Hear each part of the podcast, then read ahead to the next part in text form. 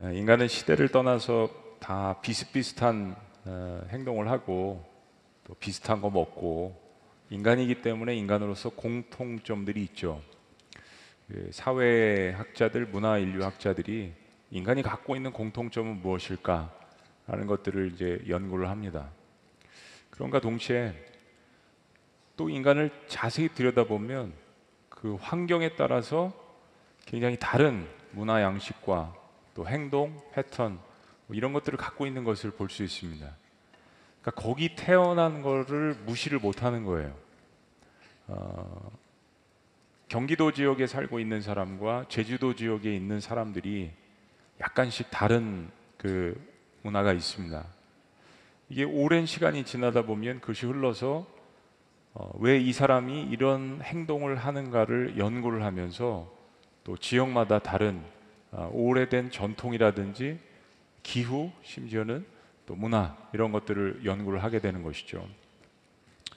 인류가 언어를 떠나서 문화를 떠나서 공통적으로 인류가 공유하는 부분들 또 하나는 어, 그럼에도 불구하고 각자 자기가 태어난 것과 환경과 어떤 기질과 문화 이런 것에 대해서 다른 점들 이런 것들을 어, 사회학자들, 문화 인류학자들이 연구를 많이 합니다. 그래서 상당히 우리에게 도움을 많이 줘요. 누구를 이해하는 데 있어서 또 어떤 차이점을 보고서 또 우리가 선교지를 갈 때나 상당히 우리에게 도움을 많이 주는 면이 있습니다. 그런데 어, 사회학자들이 사람들의 행동 양식을 객관화시키고 또 왜 그렇게 살 수밖에 없는가, 행동할 수밖에 없는가 이런 거를 연구하는 데는 굉장히 큰 도움이 되지만 그럼에도 불구하고 어, 죽었다 깨나도 사회학적으로, 문화 인류학적으로 어, 밝힐 수 없는 게 있습니다. 그 첫째가 뭐냐면 인간이 왜 그렇게 인간의 역사는 사실은 최근 전까지는 전쟁의 역사였습니다. 전쟁, 부족 간의 전쟁, 나라 간의 전쟁, 민족 간의 전쟁. 뭐 여러분 아시는 것처럼 요즘도 어, 우크라이나 한복판에서 전쟁이 참혹한 전쟁이 있고 또 얼마 전에 시리아에서 또 아프리카에서는 계속 그런 그 내전들이 있습니다. 근데 지금은 그런 전쟁이 많이 줄어들었지만 거의 인류 역사의 대부분은 전쟁의 역사였습니다. 여러분 우리나라도 전쟁이 종식된 지 70년밖에 되지 않았어요. 그 전쟁이 참혹한 전쟁이 3년을 갔습니다. 아무리 사회를 연구하고 사람을 연구하고 해도 왜 이렇게 인류가 계속해서 전쟁을 하고 같은 사람끼리 서로 사륙을 하고 죽이고 증오심을 갖는가라는 것에 대한 답이 없습니다. 뭐 경상도에서 태어났기 때문에 더 성질이 안 좋고 죄송합니다. 경상도에서 태어나신 분들 그냥 예를 든 거예요. 어, 저는 경기도 사람. 경기도에서 태어났고 뭐 저는 수원 사람인데 뭐 다 별명이 그래요. 수원 깍쟁이. 그죠? 다그 별명이 있잖아요. 뭐 강원도 뭐라고요? 문둥이? 아니 그 충청도인가? 하여튼 뭐 이게 좋은 말이 들어가야 되는데 서로를 비하는 말들이 많아요, 사실은. 그죠? 또 한 가지는 과연 인간은 무슨 목적을 가지고 이 땅에 태어났나? 나타나는 현상들을 파악을 해서 그런 문화 인류학적으로 사회학적으로 이런 걸 연구하지만 인간이 무슨 목적을 가지고 이 땅에 태어났나 물어보세요. 문화 인류학자들 아마 이 자리에 혹은 영상으로 예배드리신 분들 가운데도 그 공부하신 분들 있을 거예요. 근데 무슨 목적을 가지고 이 땅에 태어났나라는 것을 한 자라도 책에서 여러분 보신 적 있으십니까? 없어요. 근본적인 문제가 인간에게 있다는 것입니다. 의식주의 문제를 보면 사람들은 다 비슷비슷하게 사는 것 같은데 하루 어, 두끼 이상은 꼭 먹어야 되는 거. 근데 인생의 종말을 보면 너무 다릅니다. 비슷하게 다 응하하면서 태어난 인간인 것 같은데 마지막에 종말을 보면 다 천차만별이에요. 그 이유는 분명히 무엇인가 다른 목적을 가지고 살아왔기 때문입니다. 요즘 그런 이야기 많이 하잖아요. 내가 무엇을 먹는가에 따라서 건강이 다 결정된다. 근데 이건 영적으로도 적용을 해야 합니다. 내가 어떤 영적인 가치관을 가지고 살아왔느냐에 따라서 그 사람의 마지막은 결정되게 되어 있는 것입니다. 예수님께서도 이 땅에 오실 때 사실은 육신적으로 보자면 이스라엘, 좀 더 정확하게 이야기하면 유다 지파, 그리고 베들레헴 마을관에서 태어나셨지만 이집트로 피난 가셨다가 성장하신 곳은 갈릴리 나사렛입니다. 그 거기서 성장하셨기 때문에 갈릴리 나사렛 예수라고 그렇게 사람들이 별명을 부르는 거예요. 원래는 베들레헴에서 태어나셨지만 그게 우리가 알고 있는 예수님께서 가지신 사회학적, 문화 인류학적 조건들입니다. 근데 예수님은 사람과 달리 이 땅에 오실 때 분명한 목 적을 가지시고 그런 모습으로 오셨습니다. 우리는 응하고 태어나면서 10년이 지나도 내가 이 땅에 왜 태어났는지 그 목적을 깨닫는 사람들은 거의 없습니다, 사실은. 어떤 상황과 환경을 통하여서 신앙을 접하면서 혹은 기독교 문화 속에서 아, 그래, 하나님께서 나를 이런 목적을 가지고 창조하셨구나라는 것을 후에 깨닫죠. 그러나 하나님의 아들은 처음부터 이 땅에 오시면서 목적을 가지시고 그리고 그것을 이루시기 위해서 이 땅에 오셨다는 것입니다. 그렇다면 문화와 언어와 종족을 뛰어넘어서 예수 그리스도를 만난 사람들에게 있어서 인생의 최대 목적은 무엇인가? 사실은 음식 논쟁을 벌이면서 사도 바울이 이 이야기를 이끌어 나갔던 것입니다. 그리고 고린도전서 9장에서 우리가 이것을 보았습니다. 근데 바울이 오늘 본문에서 이게 계속 이어지는 말씀이기 때문에 편지를 보낸 거잖아요. 여기에 대해서 구체적으로 인생의 목적에 대해서 세 가지를 이야기하고 여기에 대해서 음식 논쟁 종교를 합니다. 그 세 가지 본론부터 말씀드리면 연필을 붙들고 준비하는 사람들을 위해서 본론부터 말씀드리면 첫째는 다른 사람들의 유익을 위해서 이게 정말 세상과 다른 거예요, 그렇죠?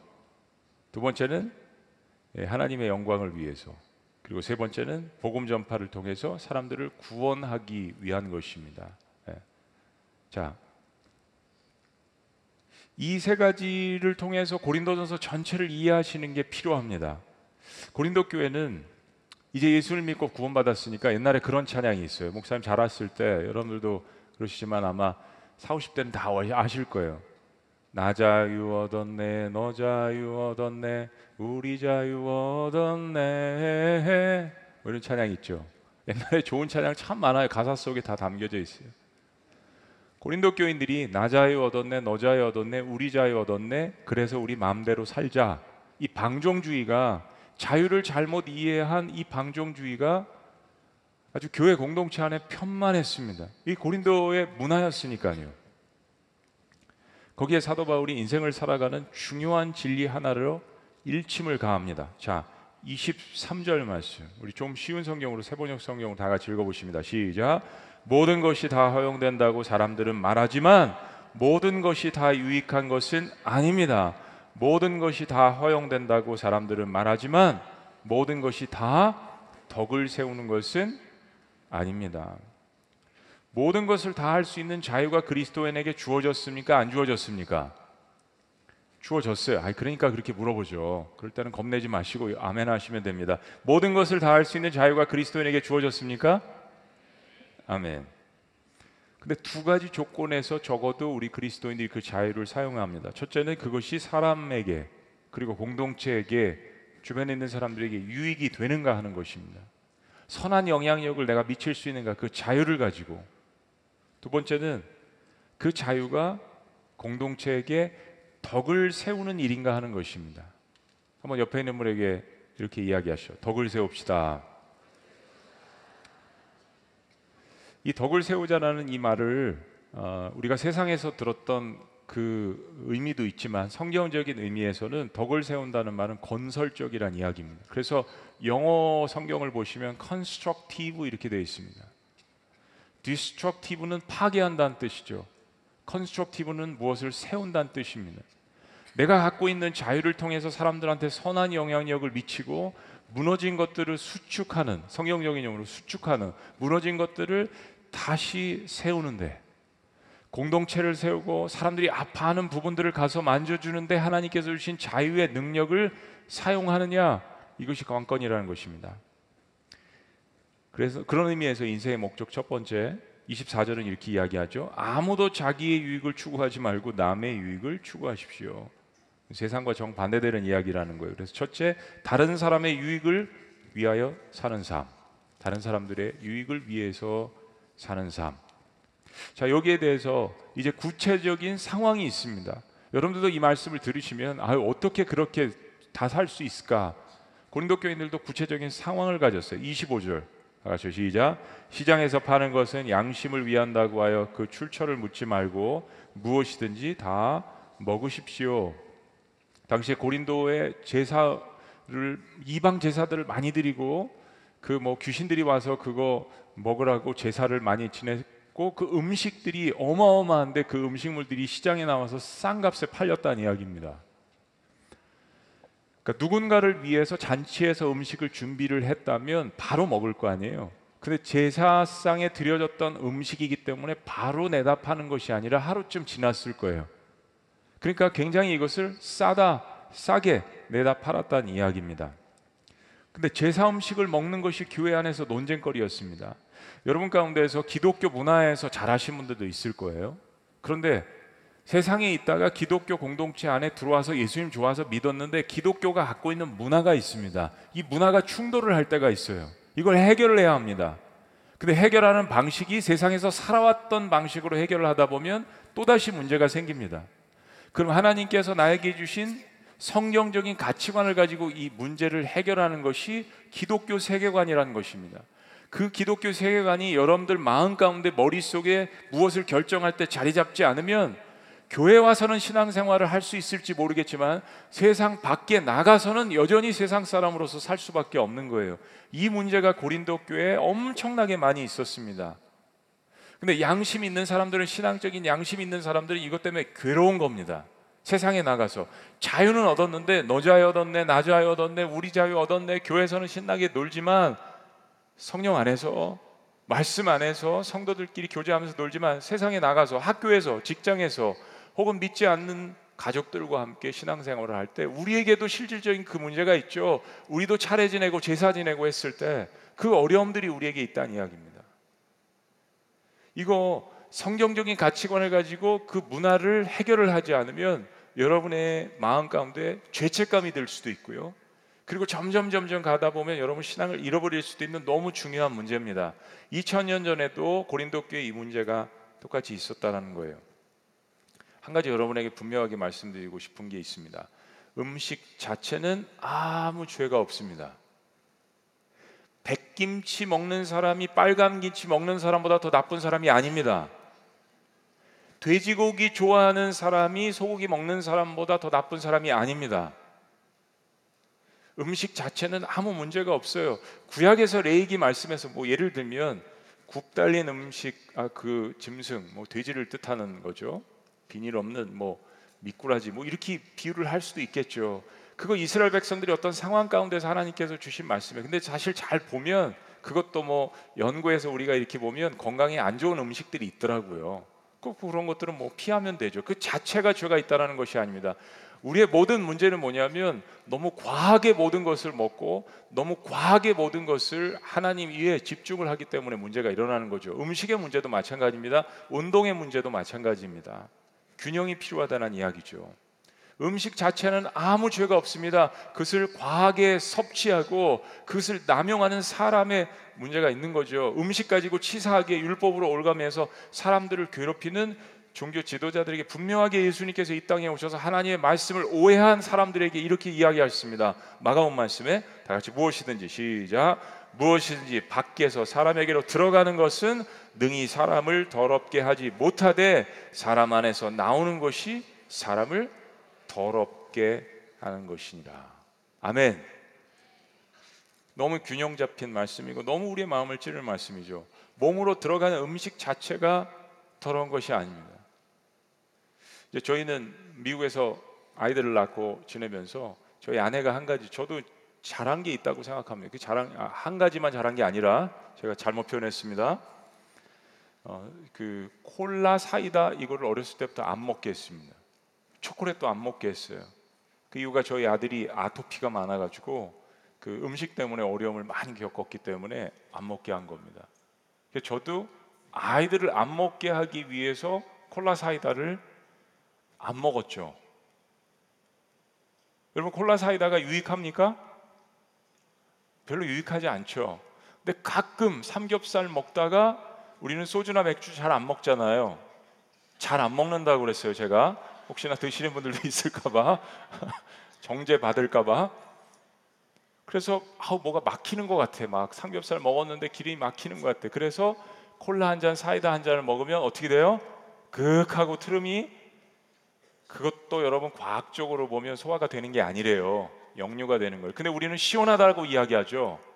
그럴 때 한 잔씩 먹을 수 있잖아요. 여러분, 음식 자체가 우리를 더럽게 할 수 없습니다. 주님의 말씀은 우리 안에 있는 탐욕, 우리 안에 있는 남을 증오하는 것, 선하지 않은 것, 정욕, 이런 모든 것들 마음 속에 있는 것이 밖으로 튀어져 나왔을 때 그것이 더럽다라고 분명하게 이야기하신 것이에요. 몸으로 들어가는 음식은 우리를 더럽게 할 수 없다라고 하시는 이 주님의 말씀 진리입니다. 인간의 몸에서 나오는 그 더러운 생각들, 더러운 마음들 이게 도대체 어디서부터 출발되고 어디서부터 생성되었다는 이야기입니까? 이거는 문화 인류학적으로 해결을 할 수 없는 문제입니다. 어디서부터 도대체 가르치지 않은 죄가 생성이 되었다는 이야기예요. 자, 그런데 이 음식에 대한 이야기를 하면서 더 근본적인 이유를 이야기합니다. 26절 다 같이요. 시작. 이는 땅과 거기 충만한 것이 주의 것임이니라. 쉬운 말로 이겁니다. 하나님께서 그 모든 것들을 창조하셨다는 이야기입니다. 근데 창세기 말씀을 보면 선하게 창조하셨다고 그랬잖아요. 자, 그러면서 당시에 실제적인 상황을 다시 한번 구체적인 예를 듭니다. 자, 27절 말씀. 다 같이 시작. 불신자 중 누가 너희를 청할 때 너희가 가고자 하거든 너희 앞에 차려놓은 것은 무엇이든지 양심을 위하여 묻지 말고 먹으라.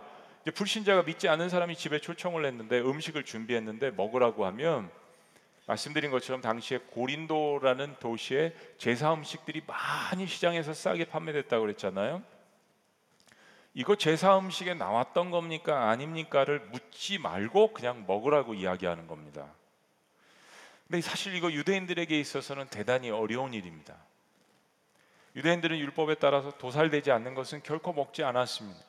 예수님을 만나기 전 바리새인이었던 바울은 이 사실을 너무나도 잘 알고 있는 사람이에요. 자기가 유대인 중에 유대인이고 바리새인 중에 바리새인이니까요. 그런데 이제 그가 예수님 안에서 얻은 예수님 안에서 얻은 음식과 만물에 대한 그 자유함을 가르치고 있는 것입니다. 자, 그런데 그 반대되는 경우도 있죠. 이거 여러분 일상생활에 적용해 보세요. 28절 다 같이 시작. 누가 너희에게 이것이 재물이라 말하거든 알게 한 자와 그 양심을 위하여 먹지 말라.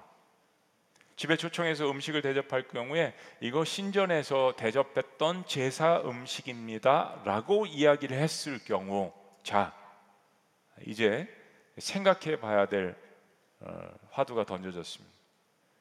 그럴 때는 자신의 신앙을 분명하게 표현을 해야 됩니다. 지금 그 상황이 던져진 거예요. 그 사람이 아무 생각 없이 그냥 그 음식을 준비한 사람이 불신자가 그렇게 이야기했을 수도 있어요. 근데 여러분, 여러분의 경험을 많이 비추어 보시면 회식 자리에서 술 한 잔을 권할 때 어떤 여러분에게 담배 한 대를 권할 때 그 사람 마음 가운데는 정말 그 대접하고 싶은 마음도 있겠지만 이 사람이 진짜 그리스도인인가 아닌가 시험하는 마음도 있어요. 그런데 그 사람 마음 가운데 들어가 보지 않는 이상 여러분은 그 사람의 의도를 잘 파악할 수가 없습니다. 저도 그런 경우를 많이 겪어봤어요. 그런 경우 이야기하는 겁니다. 그럴 때는 정중하게 그 음식을 거절하라는 이야기입니다. 그것이 불신자를 위하는 길이고 또 나의 양심을 세우는 일이라고 하면 때는 뭐 이럴 수도 있죠. 그런 회식 자리에서 술 한 잔을 권하는데 아 그리스도인인데 쿨하게 아 내 평상시 술은 안 먹지만 내가 당신이 주는 거니까 물론 생각하고 마시겠습니다라고 한 잔. 오 이 그리스도인 참 멋있다. 라고 말은 할 수 있지만 또 속으로는 에이 가짜네. 라고 생각을 할 수도 있다는 이야기인데 그 속을 누가 알리요? 많은 하나님은 아신다는 거죠. 왜 이런 본문들이 성경에 표현되어 있는지를 그리스도인들은 잘 생각해 보는 것이 필요합니다. 또 이걸 통해서 사람들을 정죄하려고 하나님께서 이 말씀을 써놓으신 것도 아니에요. 지금 다른 사람들의 유익이라고 이야기를 하면서 이 예화를 하잖아요. 왜 그렇게 하는지 이유를 설명하면서 복음을 제시할 수 있는 기회도 됩니다. 제사 음식은 아니지만 크리스천들이 술자리에 가서 불신자들과 다수 함께 모인 자리에서 있을 때 참 어려운 이야기입니다, 여러분. 어려운 이야기인데 쉽게 합니다. 집에서는 몰래 내가 한 잔을 하지만 어떤 건강상의 이유에서 어렵다. 얘들아 어렵다. 그런데 사람들이 많이 모인 신앙인이 아닌 사람들이 모인 자리에서 제가 볼 때 저는 미국에서 20년 이상 살았잖아요. 근데 제가 볼 때 한국의 이 술 문화는 밥 문화와 밀접하게 연관이 돼 있어요. 여러분 독일에서 술을 마시는 문화와 미국에서 술을 마시는 문화와 한국에서 술을 마시는 문화는 천지 차이입니다. 문화적인 게 있어요. 컬처럴한 거. 이 하나님 말씀은 이 모든 문화적인 것들을 다, 다 아시고 보시면서 기본적인 것들을 이야기하시고 우리의 마음의 중심이 어디에 있는지를 이야기하는 것입니다. 이게 나를 위해서 지금 마셔야 되는 상황인가 아니면 이 주변에 있는 사람들 나를 바라보고 있는 내가 그리스도인 걸 다 아는데 뭐 혹은 숨길 수도 있겠죠. 그런데 지금 말씀은 다른 사람들의 양심을 위해서 먹지 말라라고 하시는 겁니다. 그 의미를 하나님 아버지께서 우리를 생각하시는 아버지께서 무슨 이야기를 저는 이런 적도 있습니다. 술에 취한 사람들이 운전을 하지 못하잖아요. 그때 내가 운전해 줄 수 있다. 너희들 뭐 마음껏 마셔라. 내가 운전을 해줄 수 있다. 제가 청년 목회를 할 때 청년들이 다 술을 마시고 뭐 예수님인지 부처님인지 분간을 못하는 친구들이니까 그런 친구들 같이 모아놓고 목회를 하다 보면 막 성경 공부를 하고 있는데 전화가 와서 목사님 저희 뭐 지금 빠인데 열심히 술 먹고 있는데 혀가 꼬부라서 목사님 보고 싶어서 전화했어요. 목사님 뭐 그래서 제가 그 자리에 갔어요. 성경 공부하던 친구들을 놔두고 왜냐하면 그 친구들이 너무 중요하니까 그래도 그렇게 술 이렇게 되도록 먹었는데 제가 생각이 났다니까 술 많이 들이마시고 생각나는 사람이 진짜 사랑하는 사람이거든요. 그래서 하던 성경 공부 변화된 친구들을 어, 찾은 아홉, 아홉, 아홉 마리를 놔두고 한 마리를 거기 한 마리가 아니라 한 네 마리 있었는데 거기 갔다는 이야기죠. 성경을 읽어보니까 주님의 마음이 그래요. 뭐, 뭐 여러분 다 아시잖아요. 이스라엘에서 예수님 당시 예수님께서 가장 먼저 일으키셨던 기적은 가나의 혼인잔치였어요. 그 뭐예요? 가장 혼인잔치에 포도주가 없던 물에서 화학적으로 설명이 안 되는 포도주가 생기게 한 역사를 이루신 거예요. 지금 하나님께서 우리에게 무슨 말씀을 하시는지 성경 전체적인 명랑에서 여러분이 잘 보셔야 합니다. 성경은 어느 한 구절만 딱 떼서 볼 때 여러분 굉장히 위험할 수 있습니다. 이거 하나님께서 우리를 위해서 주신 말씀이에요. 그 의미를 잘 알 때 나 잘 되라고 주시는 말씀이고 나 건강하라고 주시는 말씀이고 나 능력 있게 이 세상에 나가서 살으라고 주님께서 주시는 말씀인 것을 여러분 잘 생각하셔야 됩니다. 누구의 양심을 위해서 주님께서 말씀하신 이거 철저히 다른 사람을 살리기 위한 것이라고요. 자, 29절 다 같이 29절. 제 이야기하는 성경 말씀입니다. 29절 시작. 내가 말한 양심은 너희의 것이 아니요 남의 것이니 어찌하여 내 자유가 남의 양심으로 말미암아 판단을 받으리요. 나의 양심은 정죄받을 것이 없지만 남의 양심을 위해서 그렇게 해 보라는 것입니다. 근데 결국 그것이 또한 나의 신앙을 온전하게 지키는 것입니다. 어찌하여 내 자유가 남의 양심으로 말미암아 판단을 받으리요? 사실 이 말 어려운 말입니다. 이해하기에도 어려운 말이에요. 근데 전체적인 문맥에서 보면 만약 약한 그리스도인이나 이방인이 우상의 제물 음식을 먹는 것을 지적한다면 당신 그리스도인인데 왜 그 음식을 먹습니까? 네? 나는 하나님 안 믿습니다. 난 기독교 아니에요. 그런데 당신들 얘기를 들어보니까 우상 제물을 우상을 섬기지 말라고 했는데 거기서 섬긴 그 음식을 먹는 게 이게 옳은 겁니까? 라고 지적을 할 때 우리 하나님은 나에게 자유를 주셨으면 난 뭐든지 다 할 수 있어요. 라고 이야기하면서 먹을 수 있지만 그것이 논쟁거리와 비판거리가 될 수 있다면 나의 양심이 자유를 남용하는 것을 통해서 비판받을 거리를 만들지 말란 이야기입니다. 피하란 이야기죠. 지혜로운 것입니다. 이런 일이 닥칠 때 하나님 앞에 기도하고 지혜를 간구하는 것이 필요합니다. 첫째로서는 다른 사람의 유익을 먼저 생각해 보라는 것이고 그것이 결국 나의 신앙생활의 테스트 시험이 될 수 있다는 겁니다. 자, 두 번째 인생의 목적은 사실은 순서적으로 이게 첫 번째죠. 두 번째 하나님의 영광을 위한 삶이라는 것입니다. 자, 다시 음식과 만물의 기본 원칙으로 돌아갑니다. 30절 말씀 다 같이요. 시작. 만일 내가 감사함으로 참여하면 어찌하여 내가 감사하는 것에 대하여 비방을 받으리요. 하나님이 지으신 모든 것은 선합니다. 그러니까 거기에 대한 감사함이 있다면 비방을 받지 않을 것이란 이야기입니다. 아주 근본적인 말씀을 우리에게 주시는 것입니다. 디모데전서 4장 말씀을 이렇게 이야기합니다. 음식물은 하나님이 지으신 바니 믿는 자들과 진리를 아는 자들이 감사함으로 받을 것이니라. 음식물은 하나님이 주신 것이니 감사함으로 받을지니라. 아멘.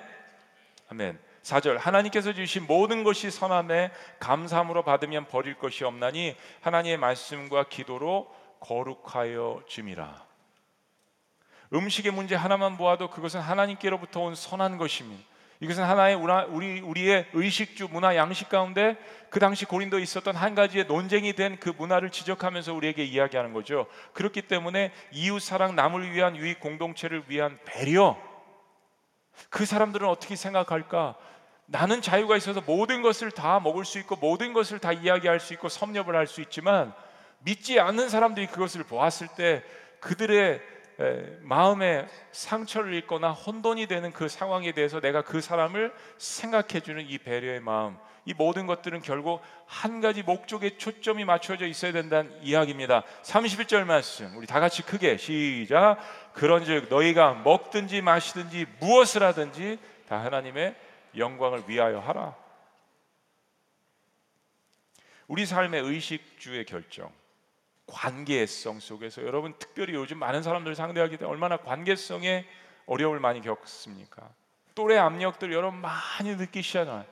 특히 한국 사회에서는 이게 너무 많습니다, 여러분. 상대방이 무엇을 사거나 무엇을 갖고 있으면 그 내가 갖고 있지 않을 때 나는 이 사회 속에서 패배자라 느껴질 수 있는 그런 사회적인 분위기가 있는 속에서 어떻게 내가 그리스도인으로서 영향력 있게 살아갈 수 있는가? 다니엘을 잘 살펴보셔야 돼요. 요셉을 잘 생각해 보셔야 합니다. 느헤미야를 잘 생각해 보셔야 합니다. 하나님께 성경의 인물들을 통해서 우리에게 상황들을 말씀을 많이 하셨죠. 결국 내가 사랑하는 하나님 앞에 영광이 되는가? 예. 찰스 셸던의 어, 예수님이라면 어떻게 하실까라는 책이 전 세계적으로 어마어마하게 큰 도전을 준 적이 있습니다. 예수님이라면 어떻게 하실 것인가? What would Jesus do? What would Jesus do? 예수님이라면 어떻게 하실까? 지금 이 상황 속에서 지금 이 결정 속에서 예수님이라면 어떻게 하실까? 아주 단순한 질문입니다. 때로 구체적인 상황 속에서 완벽한 답을 얻을 수 없을 때도 있습니다. 그리고 여러분의 눈에 보기에 그렇게 생각하고 결정을 했는데도 좋지 않은 피드백이 올 수도 있습니다. 실패라고 느껴질 수도 있어요. 그리고 완벽한 답을 찾기까지 시간이 걸릴 수도 있습니다. 네, 사랑하는 여러분, 하나님은 우리 영적인 아버지심, 우리를 만드신 분이에요. 그리고 하나님 우리를 사랑하시는 분이고 선하신 분입니다. 하나님 아버지께서는 그 과정을 다 지켜보고 계신다는 이야기입니다. 그 과정을 지켜보면서 내 아들이 내 딸이 어떤 마음의 중심이 있는지를 그걸 보시는 겁니다. 예수님이라면 이 상황에서 어떻게 하실까? 예수님이라면 이 상황에서 무슨 이야기를 하실까? 그 마음의 중심을 보신다는 그런데 많은 상황들 속에서 우리는 그 질문조차 그 생각조차 하지 않고 내가 편한 대로 내가 자유롭게 말하고 행동하고 결정을 한다라는데 거기에 문제가 있는 것입니다. 그러면 그 영적인 분위기가 어두움 쪽으로 쏠릴지 아니면 선한 쪽으로 쏠릴지가 결정이 되는 거예요. 그 상황부터 그 순간부터 과연 하나님께 이게 영광이 되는 일인가? 만약에 예수님이라면 이 문제에 대해서 어떻게 하셨을까? 여러분 예수님은 죄인들의 친구라고 말씀드렸습니다. 술 먹는 사람들의 한복판에 가셔서 그들과 함께 친구가 되어 주셨습니다. 죄에 대해서는 분명하게 이야기하셨지만 바리새인에게도 질문할 때 다가가셨습니다. 니고데모 만나 주셨잖아요. 세리장이에게도 가서서 이야기해 주셨습니다. 너 오늘부터 아브라함의 자손이라. 이방인이면 이방인에게, 세리장이면 세리에게, 창기면 창기에게 모든 부류의 사람들에게 다가가시면서도 예수님께서 그들에게 영향을 주셨던 이유가 뭡니까? 예수님은 거룩하셨기 때문이에요. 그 거룩성을 잃지 않았기 때문에 거룩하지 않은 지역, 거룩하지 않은 사람들에게 영향력을 주고 감동을 주고 그들이 기댈 수 있는 사람이 될 수 있었던 것입니다. 이걸 잊어버리면 세상은 변화되지 않습니다. 하나님께서 우리에게 주신 선한 능력이 우리 안에 있는 것이요. 그것을 상황 가운데 사람들과의 관계 속에서 사용할 줄 알아야 합니다. 그게 어려울 수 있고 답을 찾을 수 없을 수 있고 비방이 나에게 들릴 수 있지만 그거예요. 내가 옳은 선택을 하고 옳은 이야기를 하고 옳은 결정을 했는데 비방을 받으면 받을수록 하나님께서 영광을 받으신다는 그 사실. 그 예수님께서 보여주신 모습이었죠. 언제 예수님께서 모든 사람들에게 칭찬을 들으셨나요? 아니죠. 이 상황에서 내가 이렇게 하는 것이 하나님께 영광을 돌릴 수 있을까? 이 자체를 하나님께서 기뻐하신다는 이야기입니다. 그러면 여러분이 실수하셔도 그 다음은 하나님 책임이세요.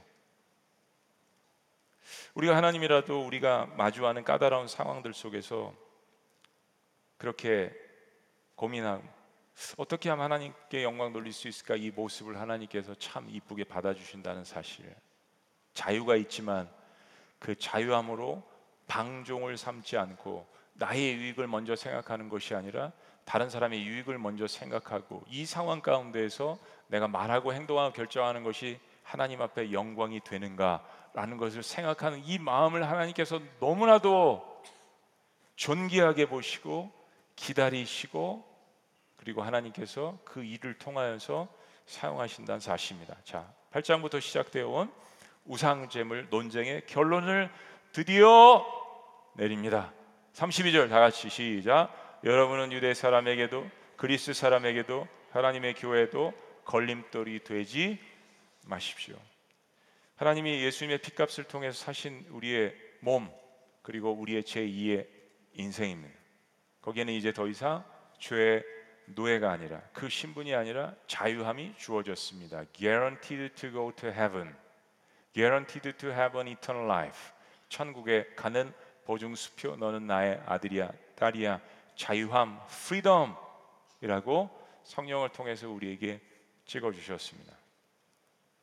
거기에는 하나님의 영광과 이웃 교회 공동체 사람들을 배려하는 그 마음이 그 신분과 더불어서 그 신분에 맞게 살아가는 하나님 나라 백성답게 사는 삶이 필요한 것입니다. 세 번째, 다 같이요. 시작. 복음 전파를 통해 다른 사람들을 구원하기 위하여. 여러분 공산주의 목적은 한 가지입니다. 온 세상을 공산화 시키는 것입니다. 당, 정부, 경제, 문화 모든 시스템이 그 목적에 다 맞추어져서 가동되게 되어 있습니다. 이슬람 더 무서울지 모릅니다. 정치, 경제, 문화, 사회생활 오랫동안 이게 한 종교의 통합으로서 운영이 되었기 때문에 이슬람의 목적이 역시 전 세계 이슬람화 시키는 것입니다. 여러분 민주주의가 어려운 거는 여러 가지 다양한 생각을 갖고 있는 사람들이 모여 있는 다양한 사회 그룹 집단 공동체입니다. 민주주의 이꼴 기독교는 아니지만 상당히 많은 부분에 서로 영향력을 주고받았습니다. 기독교 안에도 굉장히 다양한 사람들이 많이 모여 있습니다. 이 다양한 사람들 속에서 하나님께서 주시는 말씀을 통하여서 기독교 공동체가 강조하는 것은 거룩과 정의 그리고 사랑과 은혜입니다. 이 오른쪽 양쪽에 두 가지씩 하나님께서 보여주시는 이 하나님의 이 성품이 우리를 굉장히 균형 있게 이루어 가고 있습니다. 바울이 예수님을 만난 다음에 그의 삶의 목적은 완전히 바뀌었습니다. 그동안 이게 하나님을 위해서 산다고 생각을 했지만 하나님의 생각과는 완전히 반대되게 교회를 핍박하고 예수 믿는 사람들을 핍박했던 그런 삶이었습니다.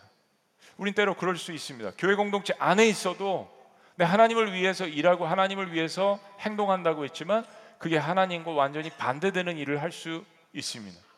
사도 바울은 다메섹 도상에서 바로 그가 핍박하는 분이 하나님의 아들 예수님이라는 사실을 깨달았습니다. 그리고 하나님의 은혜를 체험했죠. 하나님의 사랑을 마음껏 체험을 했습니다. 사도 바울은 그래서 이제는 자신과 같은 사람들을 위하여서 특별히 유대 민족들을 위해서 하나님은 이방인을 위한 사도를 부르셨지만 늘 사도 바울 마음 가운데는 자신의 동족에 대한 사랑과 연민이 있었잖아요.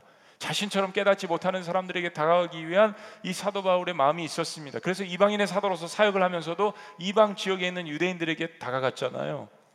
그래서 사도 바울은 한 영혼을 구원하기 위해서는 마치 개들처럼 강아지들처럼 상에서 떨어져 길가에 떨어진 그 음식이라도 주어서 먹는 신용을 했던 사람입니다. 그래서 이렇게 고백하는 거예요. 마지막 33절 말씀. 다 같이요. 시작. 나와 같이 모든 일에 모든 사람을 기쁘게 하여 자신의 유익을 구하지 아니하고 많은 사람의 유익을 구하여 그들로 구원을 받게 하라. 우리 좀 더 쉬운 성경을 33절 말씀 다시 한번 읽어봅니다. 다시 한번. 시작. 나도 모든 일을 모든 사람의 마음에 들게 하려고 애씁니다. 그것은 내가 나의 이로움을 구하지 않고 많은 사람의 이로움을 추구하여 그들이 구원을 받게 하려는 것입니다. 여러분 현대는 어느 시대보다도 공대, 공동체성이 가장 약화된 사회입니다. 아, 목사님 보면 주변에 공동체들 많이 있는데요. 잘 보세요, 여러분. 잘 보세요. 공동체가 있기는 하죠. 집단 이기주의 공동체가 많습니다. 자기 유익을 위해서 이익을 위해서 그 같은 목적을 가지고 모인 집단 이기주의 공동체가 많다라는 이야기입니다. 그 공동체에는 다른 건 보이지 않는 거예요. 근데 하나님께서 이 땅에 우리에게 주신 교회라는 공동체는 예수 그리스도의 복음이라는 것을 통하여서 우리를 모아 놓으셨지만 우리의 공동체는 세상을 향하게 되어 있습니다. 우리가 갖고 있는 힘과 은혜와 능력과 거룩성을 가지고 이 세상을 섬기기 위해서 하나님께서 이 한복판에 교회라는 공동체를 우리에게 주셨다라는 것입니다. 세상의 공동체는 기술적으로 시스템화되어 있고 많이 늘어나고 있지만 이기주의가 강화되어 있는 그런 시대 속에서 실상 자기 자신의 유익을 극대화하는 집단 이기주의적인 공동체가 더욱더 늘어가고 있는 것을 여러분 보셔야 합니다. 그래서 학교에 가서도 힘든 거예요. 직장에 가서도 힘들고 끼리끼리 모여 있는 그런 문화들이 많이 있기 때문입니다. 사실 4, 50년 전, 3, 40년 전만 해도 커뮤니티 사회는 굉장히 사람들을 오히려 더 많이 배려하는 그런 문화들이 있었습니다. 여러분 공부해 보시면 아실 거예요. 그런 역사들이 오히려 인류 문화가 발달하기 전에 더 많이 있었다는 것을 우리는 기억해야 할 것입니다. 사랑하는 여러분, 바울이 이야기하는 다른 사람을 배려하는 것, 그것이 하나님의 영광을 위한 것이란 이 핵심은 바로 예수님께 받은 것입니다. 마가온 말씀에 예수님 이렇게 이야기하십니다. 너희 중에 누구든지 으뜸이 되고자 하는 자는 모든 사람의 종이 되어야 하리라. 2000년 전이나 지금이나 시대에 역행하는 이야기입니다. 45절 말씀. 예수님께서 이 땅에 오신 목적을 이야기하십니다. 다 같이 시작. 인자가 온 것은 섬김을 받으려 함이 아니라 도리어 섬기려 하고 자기 목숨을 많은 사람의 대성물로 주려 함이니라. 여러분, 저와 여러분들은 모든 사람들을 다 만족시킬 수 없습니다. 사도 바울이 이야기한 건 그 의미가 아니에요. 굉장히 피곤한 삶이죠. 혹시나 여러분 기질 가운데 그런 분들이 계십니다. 다른 사람들이 어떻게 생각할까? 이 성경적인 의미가 아니라 내 말과 행동에 대해서 다른 사람 어떻게 생각할까라는 것 때문에 굉장히 인생을 피곤하고 괴롭게 살아가는 사람들이 있죠. 지금 사도 바울의 의미는 그런 의미가 아닙니다. 사도 바울은 목적을 분명히 이야기했어요. 그 영혼 구원을 위해서 그 사람이 두렵기 때문에 내가 이렇게 행동하고 말하는 것에 대해서 그 사람이 어떻게 행동할까 두려운 마음으로 생각하는 것이 아니라 사랑하는 마음으로 모든 사람들의 마음에 들려고 애쓴다라고 이야기했습니다. 여러분 이거 완전히 다른 거예요. 영적으로 우위에 있는 것입니다. 기본적으로 사람을 두려워하지 않습니다.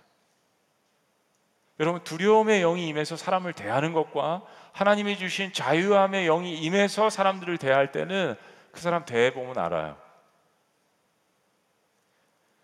예수님을 안 믿는 사람들도 서로 만나면 기싸움 합니다. 그죠? 상대방을 살피잖아요. 자, 쉬운 예로 여러분이 얘기해 볼까요? 동물들 만나면 어떻게? 강아지들 서로 만나면 어떻게 해요? 냄새 맡죠. 그리고 살핍니다. 나보다 센가 약한가? 피메일인가 메일인가? 살피잖아요. 이거 암컷인가 수컷인가? 동물도 그래요. 자연도 그렇습니다. 사람도 똑같아요. 아니 더하죠. 그런데 기본적으로 내가 이 사람을 사랑한다. 이 사람을 구원해야겠다라는 마음으로 다가가서 그 사람 마음에 들기를 원하는 목적과 내가 이렇게 말하면 저 사람 어떻게 생각할까? 내가 이렇게 생각하면 저 사람 어떻게 생각할까? 조마조마하는 마음으로 그 사람 마음에 들기 위해서 직장 상사든지 학교의 친구든지 그렇게 다가가는 마음은 완전히 천지차별이라는 이야기입니다. 오늘 굉장히 중요한 이야기를 이 모든 말씀을 듣고 있는 모든 세대들에게 주님께서 말씀해 주시는 것입니다. 고린도 교회 역시 그러한 피어 프레셔 또래 압력의 문화들이 있었습니다. 저 사람 마시면 나도 마시는 거고 저 사람 피면 나도 피는 거고 저 사람 뭐 하면 나도 하는 거고 그 또래 압력이 주는 엄청난 문화가 이 세상 가운데 지금도 2000년도 여전히 존재해 있었습니다. 그럼 내 속에 다른 영이 이제 존재하는데 나를 구원해 주신 그 예수 그리스도의 영이 존재하는데 내가 모든 상황과 사람들을 만날 때마다 가치관의 결정에 있어서 질문해야죠. 예수님이라면 어떻게 하셨을까? 그리고 그 안에서 자유함을 얻고 주님께서 나를 이끌어 주시는 그 이끌에, 이끌에 나를 맡기는 것. 음식 자체는 어떤 것도 죄가 없습니다. 술 자체도 담배 자체도 그런 것도 우리의 마음 속에 있는 탐욕과 정욕과 그런 모든 것들이 우리를 더럽게 하신다는 이 말씀 우리가 반드시 기억해야 합니다. 그리고 모든 것을 행함에 있어서 이것이 하나님 앞에 영광이 되는가?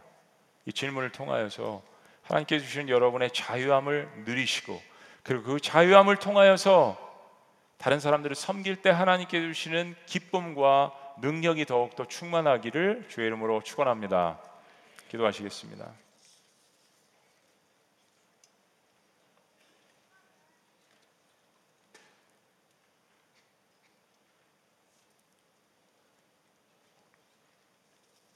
너희가 먹든지 마시든지 무엇을 하든지 하나님의 영광을 위하여 하라는 이 말씀이 우리에게 큰 울림이 됩니다.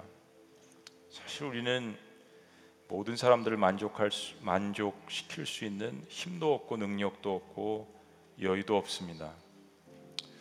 어떻게 그리스도인으로서 이생의 목적을 다른 사람을 위해서 또 하나님의 영광을 위해서 그리고 그 사람들의 영혼 구원을 위해서 살 수 있는가? 이것이 어떻게 나에게 가장 큰 기쁨이 되는가? 이것이 어떻게 어, 하나님께 큰 기쁨이 되는가? 주님께서 우리에게 묵직한 하나의 돌을 던지십니다. 우리의 삶에 잔잔한 파장이 있기를 원합니다. 인자가 온 것은 섬김을 받으려 함이 아니요 도리어 섬기려 하고 자기 목숨을 많은 사람의 대성물로 주려 함이니라. 여러분 하나님은요 여러분이 생각하시는 것보다 크신 분입니다. 크신 분이에요. 하나님 쪼잔하시지 않습니다. 넓으신 분입니다. 그거 깨달으시면서 이 말씀을 여러분 마음의 중심으로 또 여러분 삶의 중심으로 세우시면 됩니다. 살아계신 하나님, 오늘 여러 세대들이 함께 모여서 아주 어린 세대들부터 시니어 그룹에 이르기까지 함께 주님께서 주시는 먹든지 마시든지 무엇을 하든지 우리 하나님의 영광을 위해서 살라라는 이 귀한 말씀을 주신 것 감사합니다.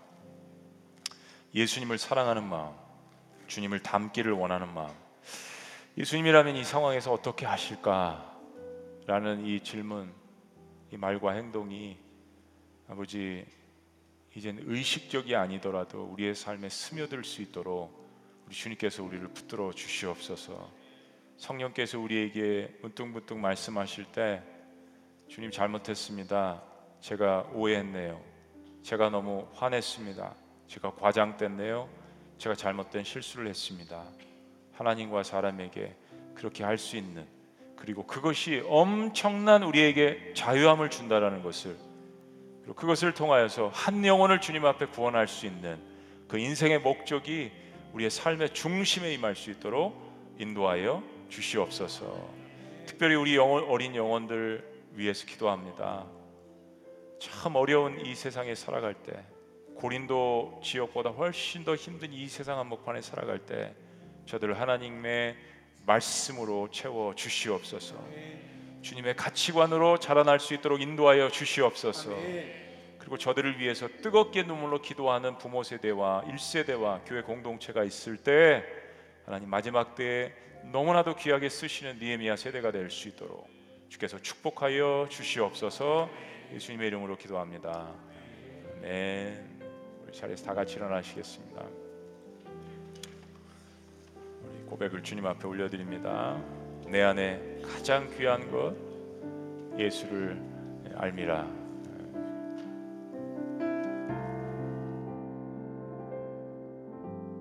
내 안에 가장 귀한 것 예수를 알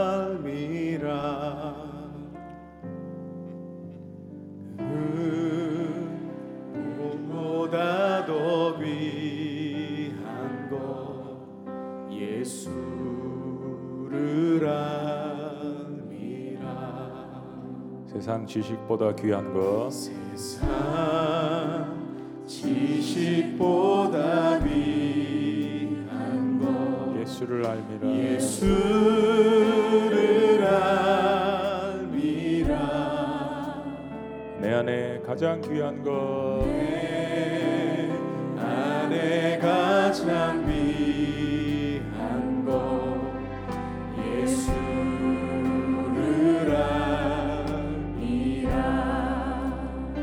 예수의 이름. 예수의 이름. 존귀한 그 이름. 존귀한 그 이름. 예수의 이름. 예수의 이름. 능력의 그 이름. 능력의 한번 고백할까요? 온 마음으로 우리 마음을 담아서 고백합니다. 내 안에 가장 귀한 것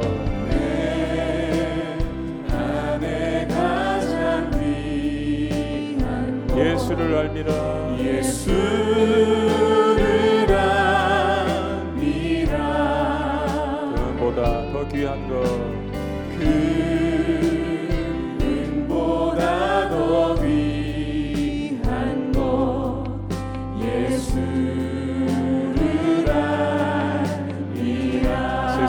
지식보다 귀한 것. 세상 지식보다 귀한 것. 예수를 알미라 내 안에 가장 귀한 것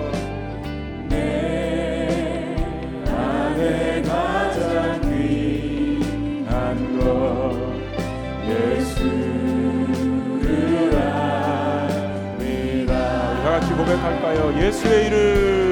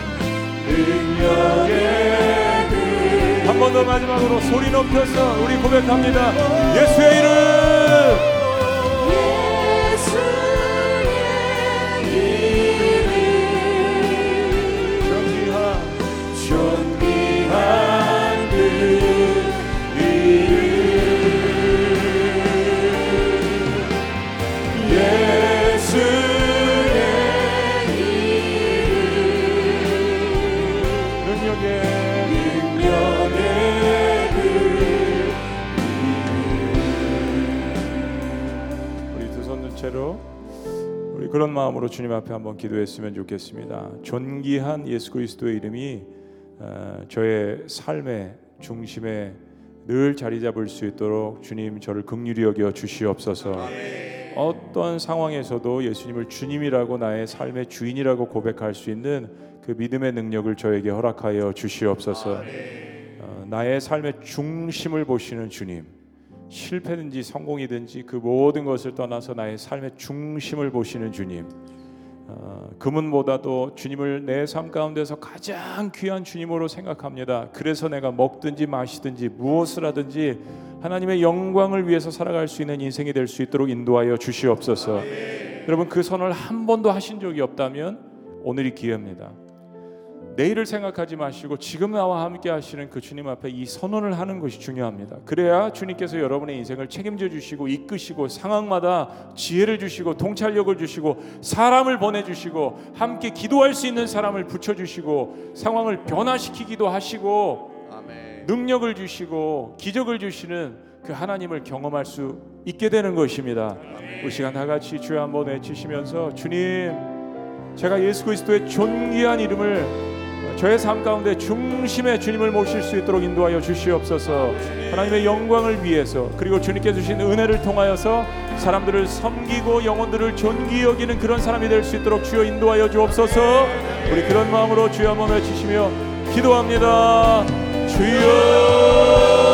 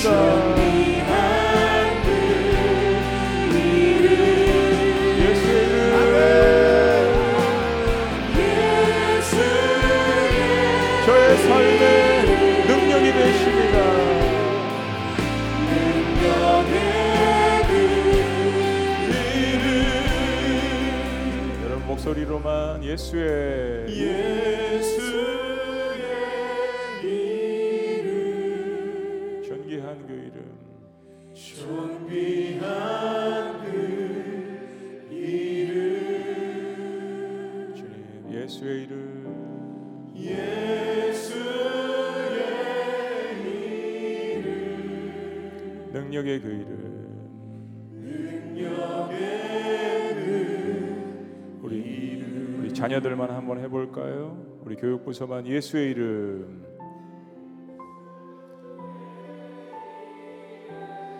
존귀한 그 이름.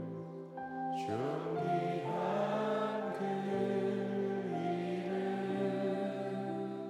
예수의 그 이름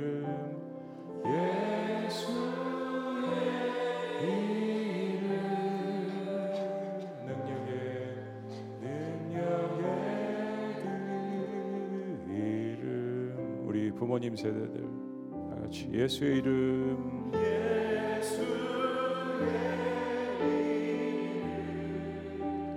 존귀한 그 이름.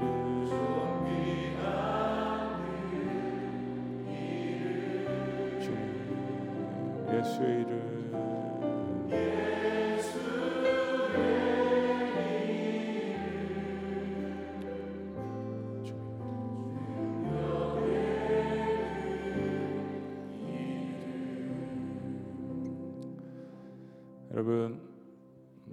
제가 부족하지만 예수님 한 분만을 위해서 예수님을 저의 인생의 최고의 가치로 또 최고의 인생의 주인으로 그렇게 모시고 살기를 원합니다.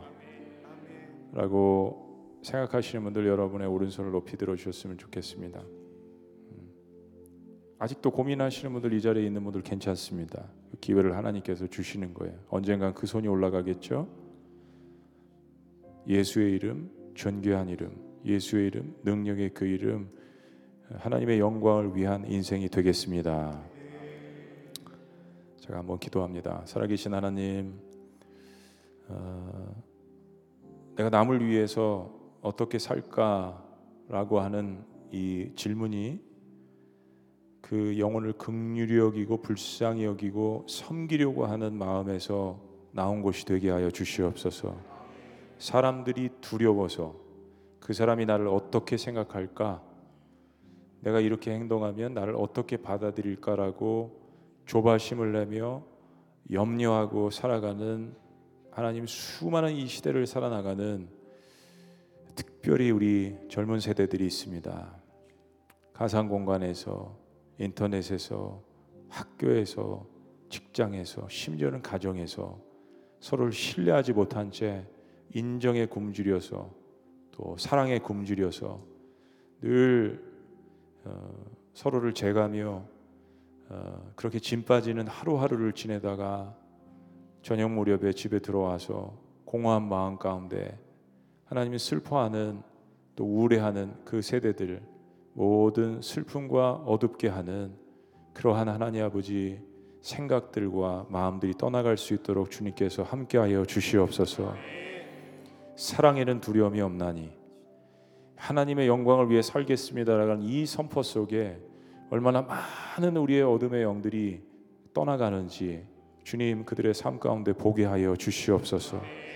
나도 부족하지만 내가 겪은 경험, 상처, 어려움을 통하여서 복수하는 것이 아니라 내가 사람들을 섬기겠다라고 하는 이 선포 속에 얼마나 많은 것들이 치유되고 그리고 그것이 변화되어서 능력이 되는지 하나님 우리 세대가 경험할 수 있도록 주님께서 축복하여 주시옵소서. 십자가의 용서의 의미가 무엇인지 복수를 대세로 하는 하나님의 이 세대 가운데 주님께서 다시 한번 그 능력이 주님을 사랑하고 주님을 신뢰하고 주님을 존귀 여기는 모든 세대들 가운데 임할 수 있도록 역사하여 주시옵소서.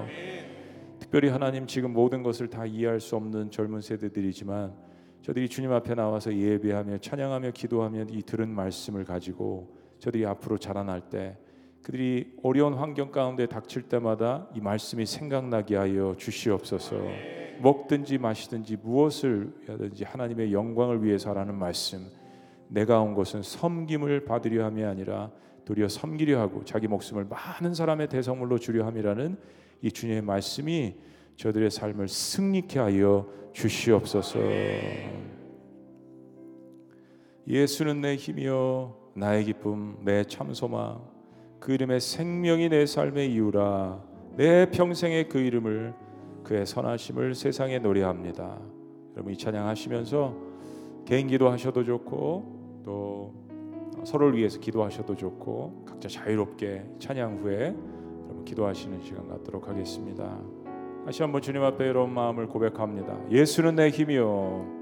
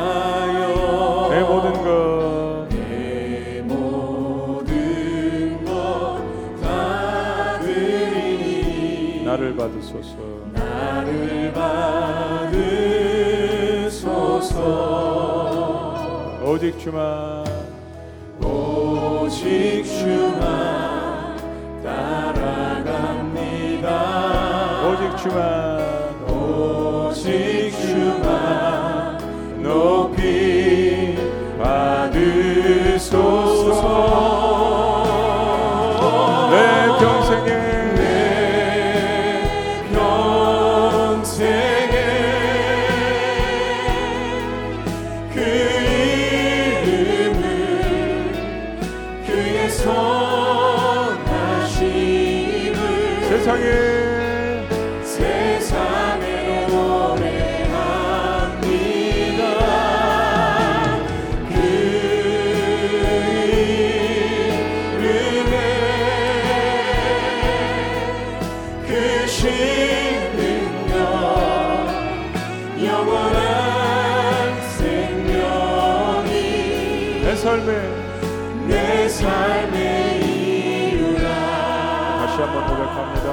예수는 내 힘이요 나의 기쁨 내 참 소망이 되십니다.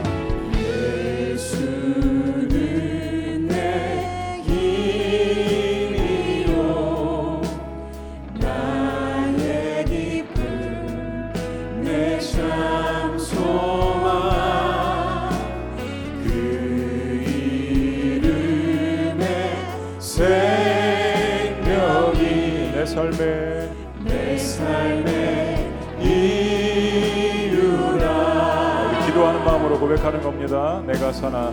내가 살아 주누나. 그 이름을. 그 이름을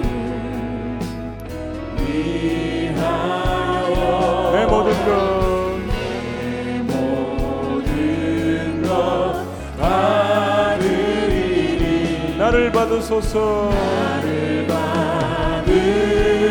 주소서. 오직 주만. 오직 주만 따라갑니다.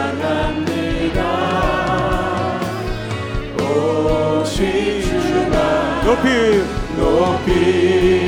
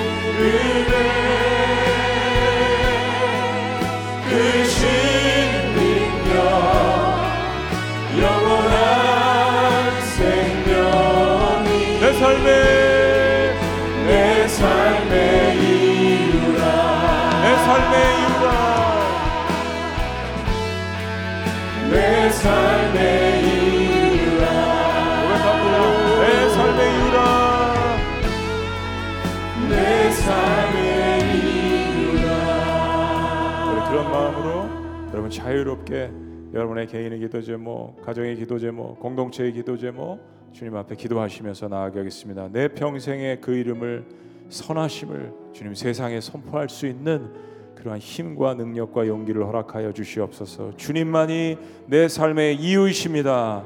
주님만이 내 삶의 생명이십니다. 예수님만이 참 소망이십니다. 우리 함께 기도합니다.